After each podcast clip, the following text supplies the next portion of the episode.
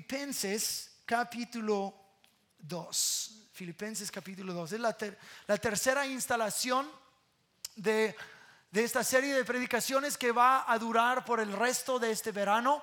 Acerca de que estamos este, marchando a través del libro de Filipenses y nos encontramos en ah, capítulo 2, versículo 12. ¿Quién estuvo aquí la semana pasada? ¿Quién se recuerda de cada palabra que hablé la semana pasada? Ah, ok, bueno. Si digo algunas cosas, tal vez les va a recordar. Recuerdan que fruto es muy importante para el Señor. ¿Se, recuerdan eso? ¿Sí? Que nuestra salvación es, no es para verse bonito o sentirse bonito. Nuestra salvación es para que produzcamos. No es por obras que somos salvos, somos solo por la gracia de Dios y nuestra fe en Cristo Jesús somos salvos, pero nuestra salvación sí produce buenas obras. No somos salvos por buenas obras, pero sí salvados para buenas obras. Y la Biblia es muy clara de que si nuestra vida no está produciendo como de Juan el Bautista dijo, el fruto del arrepentimiento o fruto de nuestra salvación o fruto del Espíritu Santo. La Biblia es muy específica en varios diferentes pasajes de que el Señor vendrá a tu rama que no está produciendo y lo va a cortar y arrojar al fuego. Yo no quiero que eso me pase a mí y no quiero que pase a ninguno de ustedes. Así que nosotros tenemos que cargar fruto de nuestra salvación. En todo el libro de Filipenses, el, libro de Filipenses es famoso por, ser, el libro de gozo. es, el, libro ah, del Nuevo Testamento que más menciona el gozo, regocíjense en el Señor y todo eso. Varias, varias veces a través del libro habla del gozo. Entonces es un tema, uno de los temas mayores del libro, pero no es el tema principal. Y sí vamos a hablar del gozo más adelante, ah, este, en varias semanas. Pero el, el versículo principal de todo el libro que explica el por qué Pablo está escribiendo a los creyentes en Filipe. Se encuentra en capítulo 3, versículo 1. Y dice, para mí no es molestia repetirles lo mismo. Y tiré mis notas. No me es molestia repetirles lo, lo mismo. Al contrario, lo hago por su seguridad lo hago por su seguridad. ¿Cómo, su seguridad? ¿Para que nada mal les pase? No, la seguridad de su fe. Nosotros quienes hemos creído, escúchenme bien, es posible perder la fe. Es, es posible ser apóstatas. Es posible resbalar como una plantita creciente. Es posible marchitarse y morir en la fe. Por eso Pablo está diciendo, estoy repitiéndoles cosas que obviamente les había predicado cuando estaba en Felipe y ahora está escribiéndoles nuevamente las mismas cosas. Porque esas son las cosas que van a asegurar y guardar y mantener su fe. De hecho, ese es el título de, ah, de la predicación de esta noche. Se llama Proteger la fe.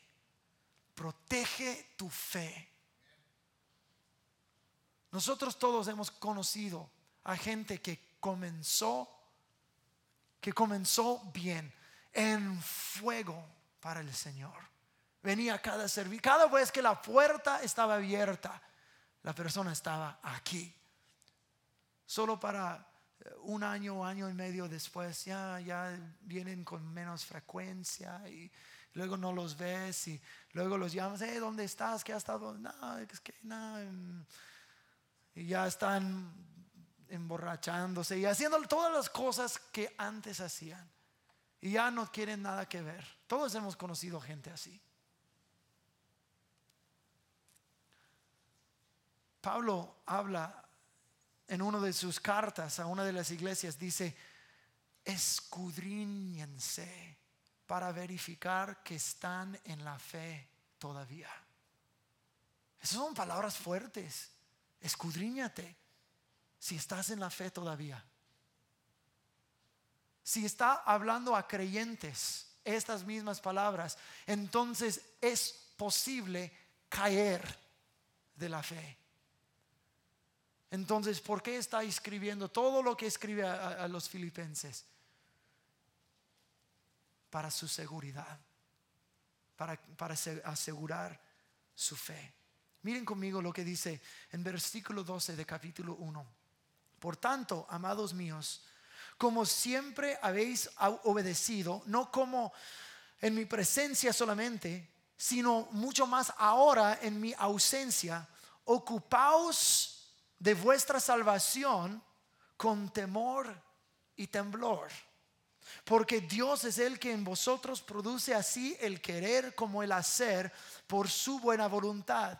Haced todo sin murmuraciones y contiendas, para que seáis irreprensibles y sencillos hijos de Dios, sin mancha en medio de una generación maligna y perversa en medio de la cual resplandeceréis como luminares en el mundo, asidos de la palabra de vida, para que en el día de Cristo yo pueda gloriarme de que no he corrido en vano, ni en vano he trabajado.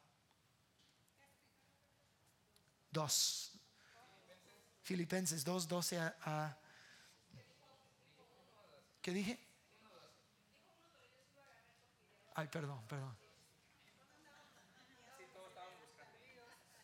Necesito leerlo otra vez. Ok, voy a leerlo otra vez y ahora van a estar conmigo en el capítulo 2. Comenzando en el versículo 12. ¿De acuerdo? Ok.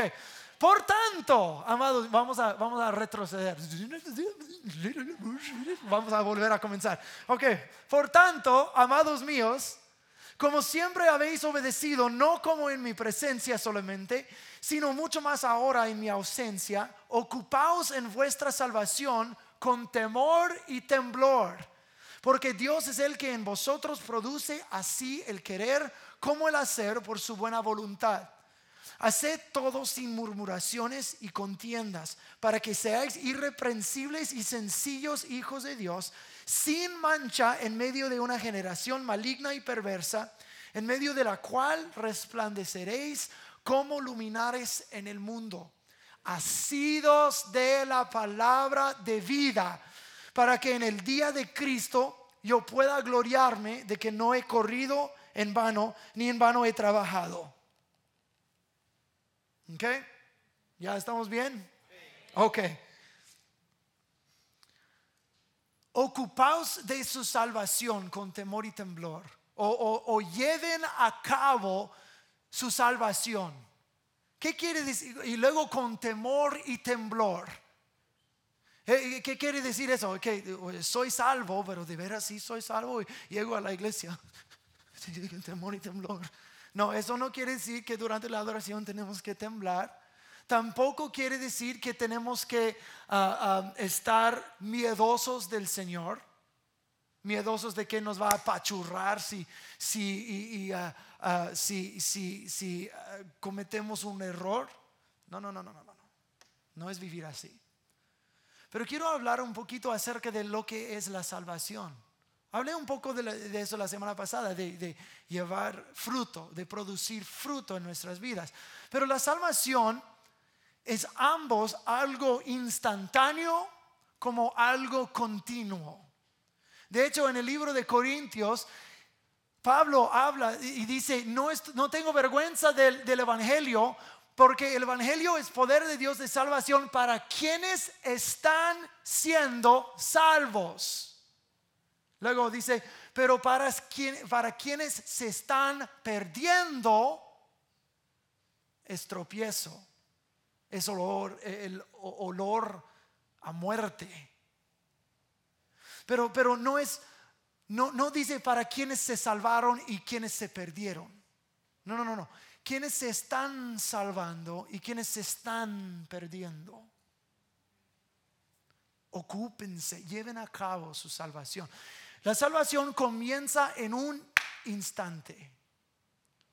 Nos arrepentimos de nuestros pecados ponemos nuestra fe en Cristo Jesús y Dios por su gracia y solamente por su gracia nos rescata, nos perdona, nos limpia y nos salva. Si muriéramos en aquel momento, iríamos al cielo.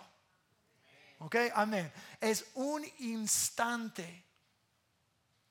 Pero también de ahí se, se sigue hasta, hasta que lleguemos a la gloria, al cielo algún día con el Señor. Entonces, ¿cómo es así? Yo pensé que, que ya que soy salvo, soy salvo. Y ya, en un sentido, eso sí es cierto.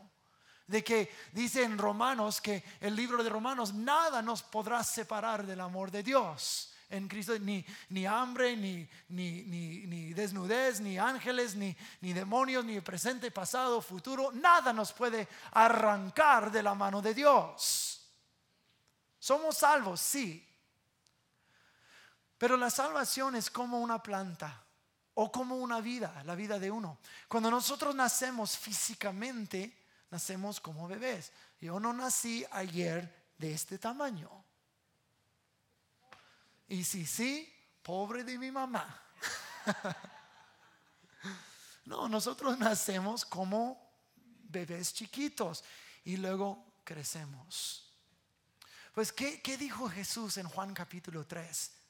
Si quieres ver el reino de Dios, tienes que ¿qué? nacer de nuevo. Entonces, como físicamente nacemos, espiritualmente nacemos. Entonces nuestro nacimiento físico es un punto de tiempo. Yo nací el 28 de mayo en 1981, más o menos a las 7 de la mañana. Mi momento de nacimiento. Pero desde aquel momento no he dejado de crecer. Físicamente, emocionalmente, mentalmente, espiritualmente. Entonces, uno puede ponerlo, eh, quitar eh, el término de salvación, ponerlo en, términos físicos. Digo, lleva a cabo, no tu salvación, tu vida, o lleva a cabo tu nacimiento. Lleva a cabo tu nacimiento con temor y temblor. Lleva a cabo tu vida. Lleva a cabo la razón por qué tú naciste. Porque nosotros no nacimos para quedarnos como infantes, tampoco como niños, tampoco como adolescentes. Gloria a Dios. Nosotros nacimos porque Dios nos creó con un propósito. Nos creó con dones, nos creó con habilidades y nos creó con un, un destino que Él puso desde antemano para que anduviéramos en Él. Entonces, cuando nosotros tenemos nuestros niños, eh, ¿quién se recuerda cuando tu primer hijo nació y la primera vez que lo, lo agarraste en tus manos? Ay, la primera vez, no, que yo solté, llore, llore, llore. Yo no soy llorón para nada. No, no, no. Pero y, durante todo el embarazo, todo el parto de, de, Joshua, estaba yo bien, bien, bien. Y nació Joshua y cuando escuché su llanto por primera vez, eh, la emoción me agarró de sorpresa y yo, y yo lloré, lloré, lloré, lloré. Pero yo recuerdo cuando ya se acercaba el tiempo de su nacimiento, estaba orando al Señor, ¿cómo le pondremos por nombre? ¿Cuál es tu destino para esta vida que va a entrar a este mundo? Él no nació para quedarse en el hospital, no nació para quedarse en la cuna. Y aún no ha, no ha entrado en lo máximo porque Dios lo creó, pero está más cerca que antes. ¿Por qué? Porque ahora puede hablar, puede alimentarse, puede vestirse, puede escribir y leer y hacer matemáticas. Está creciendo. Lleva a cabo la razón por qué tú naciste para llegar a ser un adulto productivo. Y lo mismo está diciendo eso de la salvación. Tú naciste nuevamente en el reino de Dios, pero con un propósito. Y el propósito no es para ir al cielo. Eso no es el propósito de la salvación. El propósito es parecernos a Cristo Jesús y recuperar todo lo que el pecado robó de nosotros. Sí, vamos a ir al cielo, no estoy diciendo que no. Lo estoy anticipando. Pero eso no es, no, eso no fue el motivo. Dios quiso que recuperáramos todo. Entonces está recordando a los filipenses. ¿Se recuerdan que dijo, yo no es molestia volver a decir las mismas cosas porque les está para ustedes seguridad de su fe? Sigan, ocúpense con la razón que Dios les salvó. Ocúpense con esto. Crezcan. No flaqueen en su fe. Como si fuera, si estuviera escribiendo a los tapatíos de Guadalajara, les diría, no se rajen.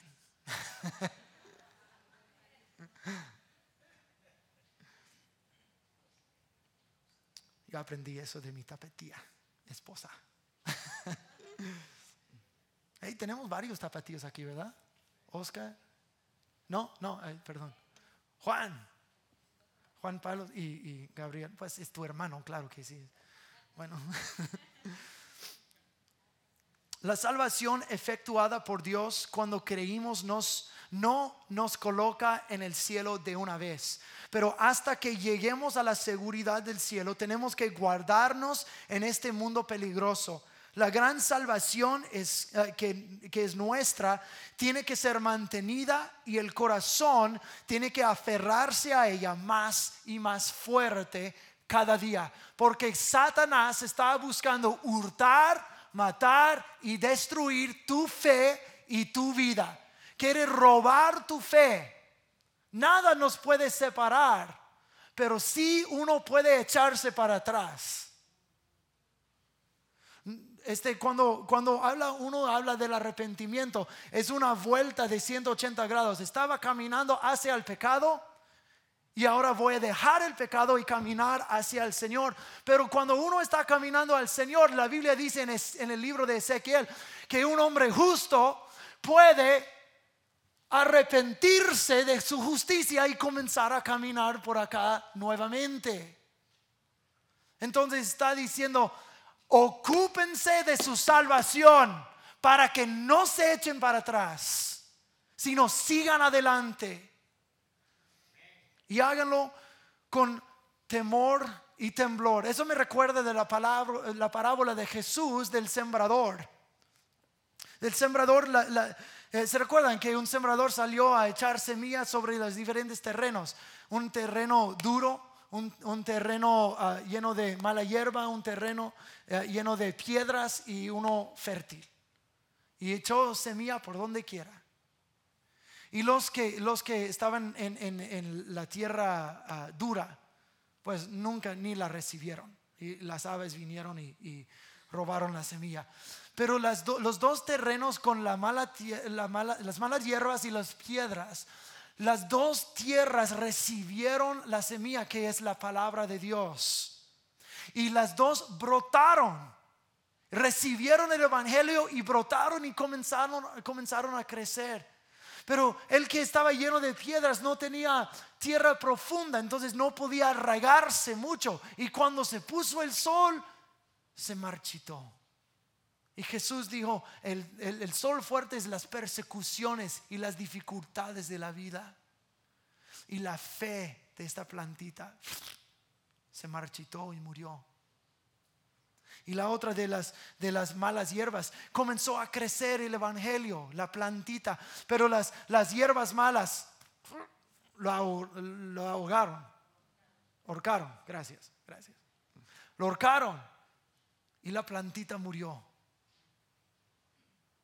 Es posible que la fe recién nacida en uno puede marchitarse o puede ser ahorcado por las vanidades de esta vida, las cosas que nos estropean, las cosas que nos tropiezan. Y podemos comenzar a aferrarnos a las cosas de esta vida en vez de nuestra fe y terminamos abandonando nuestra fe.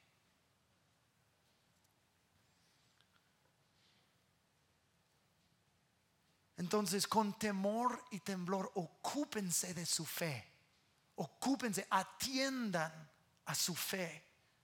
La fe es una plantita viva. Si no le atiendas, va a morir. ¿Verdad? Las plantitas que tenemos en el patio, mi amor, no las atendiste.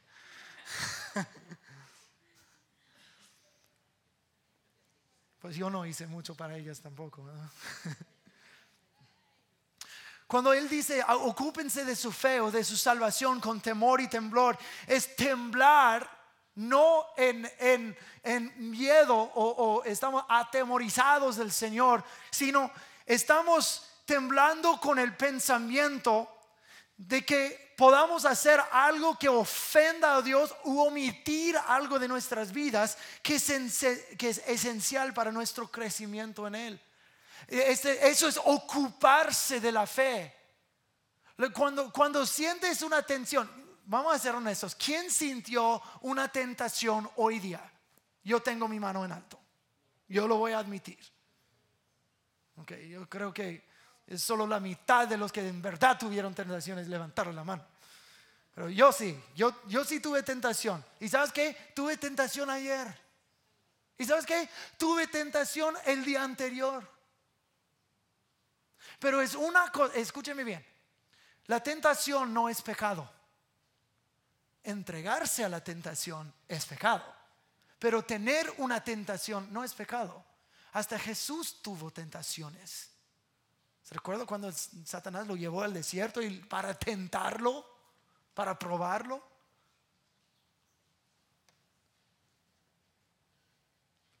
Pero el temor y en temor y temblor es cuando la, tentación viene y uno está por entregarse a esta tentación. Uno dice, no, no, no, no, no. Eso va a dañar mi vida, va a dañar mi fe y va a ofender a mi Señor.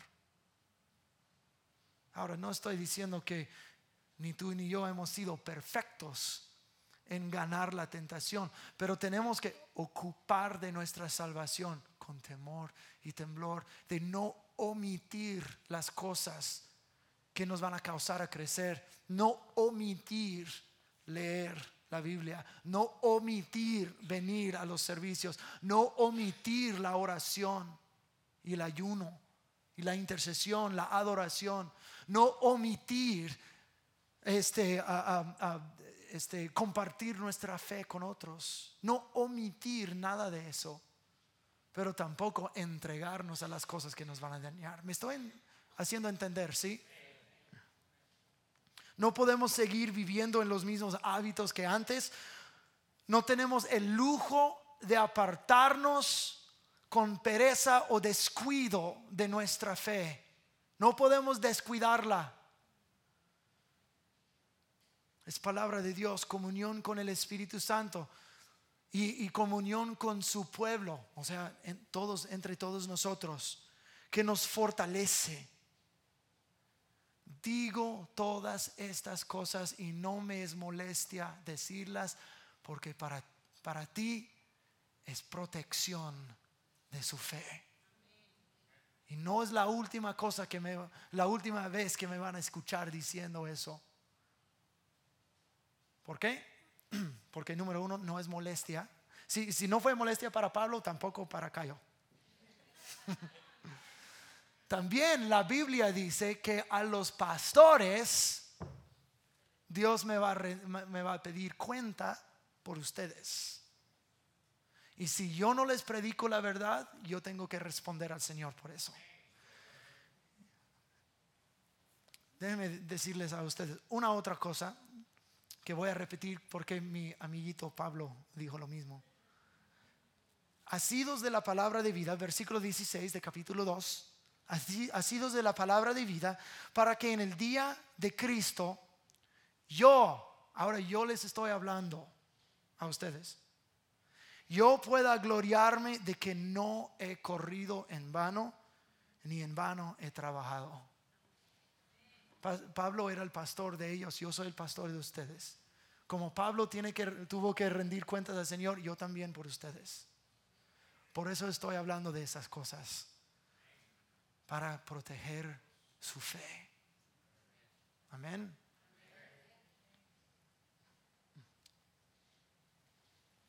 Luego dice, versículo 13, porque Dios es el que en vosotros produce así el querer como el hacer por su buena voluntad.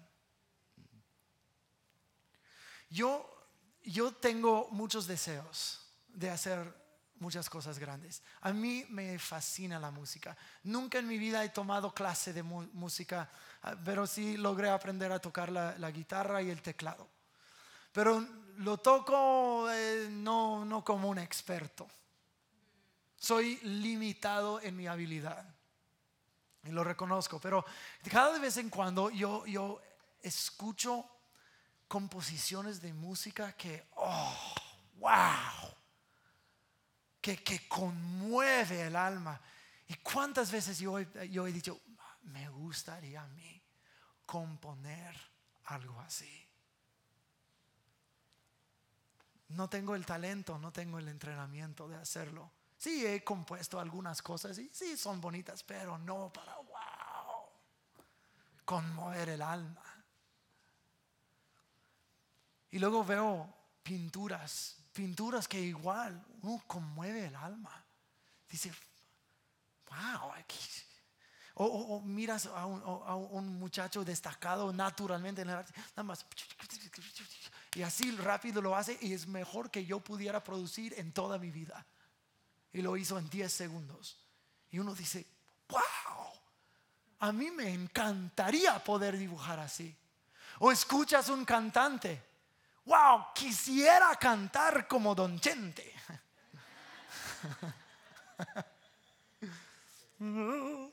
bueno, no voy a lanzarme a hacer eso, porque si ahí no paro. Sí, puedo cantar algo, puedo tocar algo, puedo dibujar algo, pero no como ellos. Y, el querer está ahí, pero el poder hacer no está. Pero, ¿sabes qué? Es diferente cuando llega, cuando, cuando es acerca de nuestra salvación, nuestra vida en Cristo. Si tú dices, oh, wow, que tal pastor, tal predicador, tal evangelista, tal, alguien como Billy Graham, alguien como, pues nómbralo, alguien a que admiras.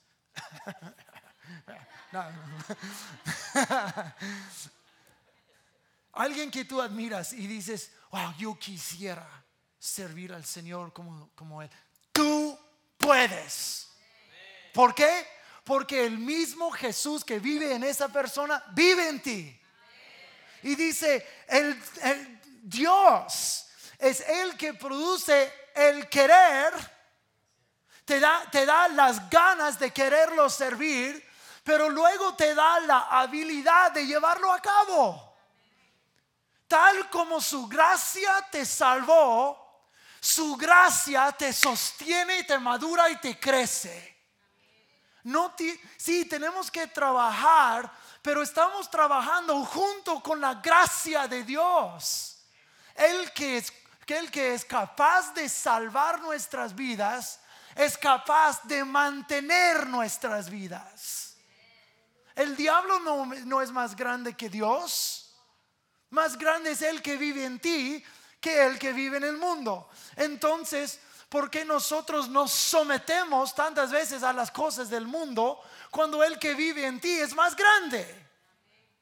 Oh, yo no sé cómo el pastor o fulano de tal no pudo entregarse a esa tentación. O yo no sé, por, oh, a mí me gustaría, sí puedes. Entonces, si no lo estás haciendo, hay algo fuera de orden en la vida. Pero sí puedes, porque la gracia de Dios está sobre tu vida. Te da la habilidad de decir no a la tentación. Eso es lo que quiere decir en Romanos capítulo 6, cuando dice que antes eran esclavos del pecado. Si ya no eres esclavo del pecado, te liberó. Mira, un esclavo tiene que obedecer a su amo. Pero uno que ha sido liberado de este amo malvado, o sea, el pecado, ya no lo tiene que obedecer. Cuando andábamos sin Cristo, tuvimos que obedecer nuestras concupiscencias pero ahora que Cristo es nuestro amo, ya no tenemos que obedecer a, aquel amo. Ya no. Entonces, si lo hacemos, si nos seguimos sometiendo, hay algo fuera de orden. No estamos dependiendo de la gracia de Dios. O tal vez estamos resbalando en nuestra fe. Por eso, escudriñense, sondeen su fe para ver si todavía estás en la fe. ¿Me están entendiendo? La gracia que te salvó es la misma gracia que te va a mantener y sostener. Voy a pedir que todos se pongan de pie conmigo, por favor.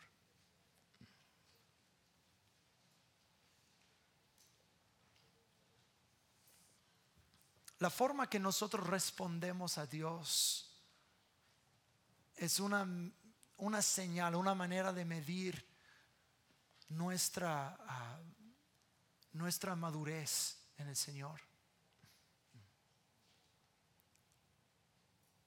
Una de las medidas más grandes de un discípulo creciente de Cristo es cuán rápido, escuche, cuán rápido uno responde a la corrección de Dios y lo pone en práctica.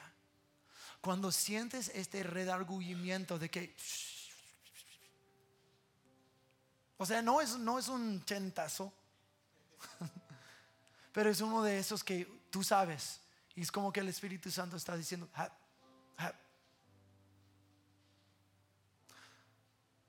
una manera de medir cuán maduro tú eres es cuán rápido respondes cuando sientes este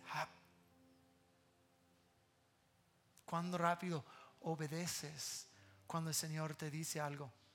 Cuando te dice, quiero que des tal cantidad de dinero. Y luego nosotros, en vez de, sí Señor.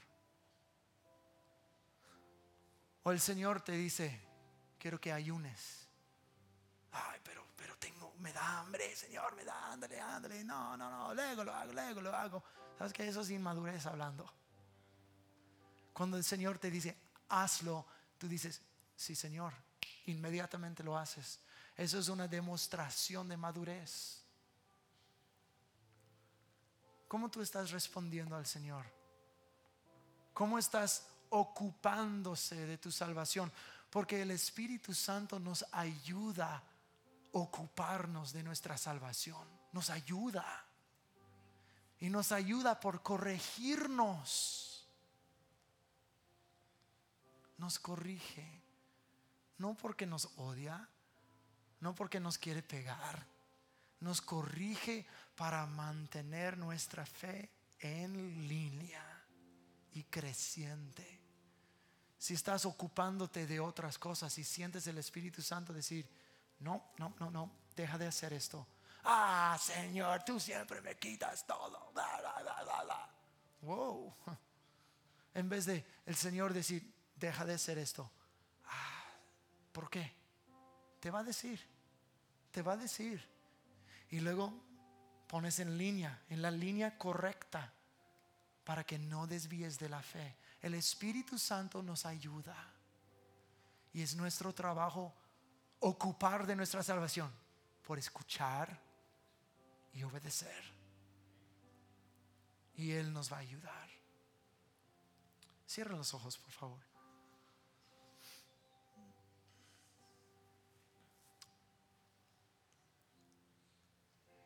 Me imagino que hay varias personas en este, en este salón, en este momento, que han descuidado su fe. No al punto de resbalar y, abandonar al Señor. No estoy hablando de eso. Pero lo han descuidado. Como una plantita que se va marchitando, necesita un poco de agua. Tal vez tu vida necesita la frescura del Espíritu Santo en ese momento. Levanta las manos, si eso eres tú, levanta las manos. Si, en cierta forma has descuidado algo de tu fe, levanta las manos. Está bien, nadie se va a burlar de ti. Bueno, de hecho, todos deberíamos tener los ojos cerrados. Señor, yo pido por mis hermanos y mis hermanas. Señor, derrama sobre ellos agua fresca de tu Espíritu Santo. Unge sus vidas con aceite fresco de tu Espíritu Santo, Señor.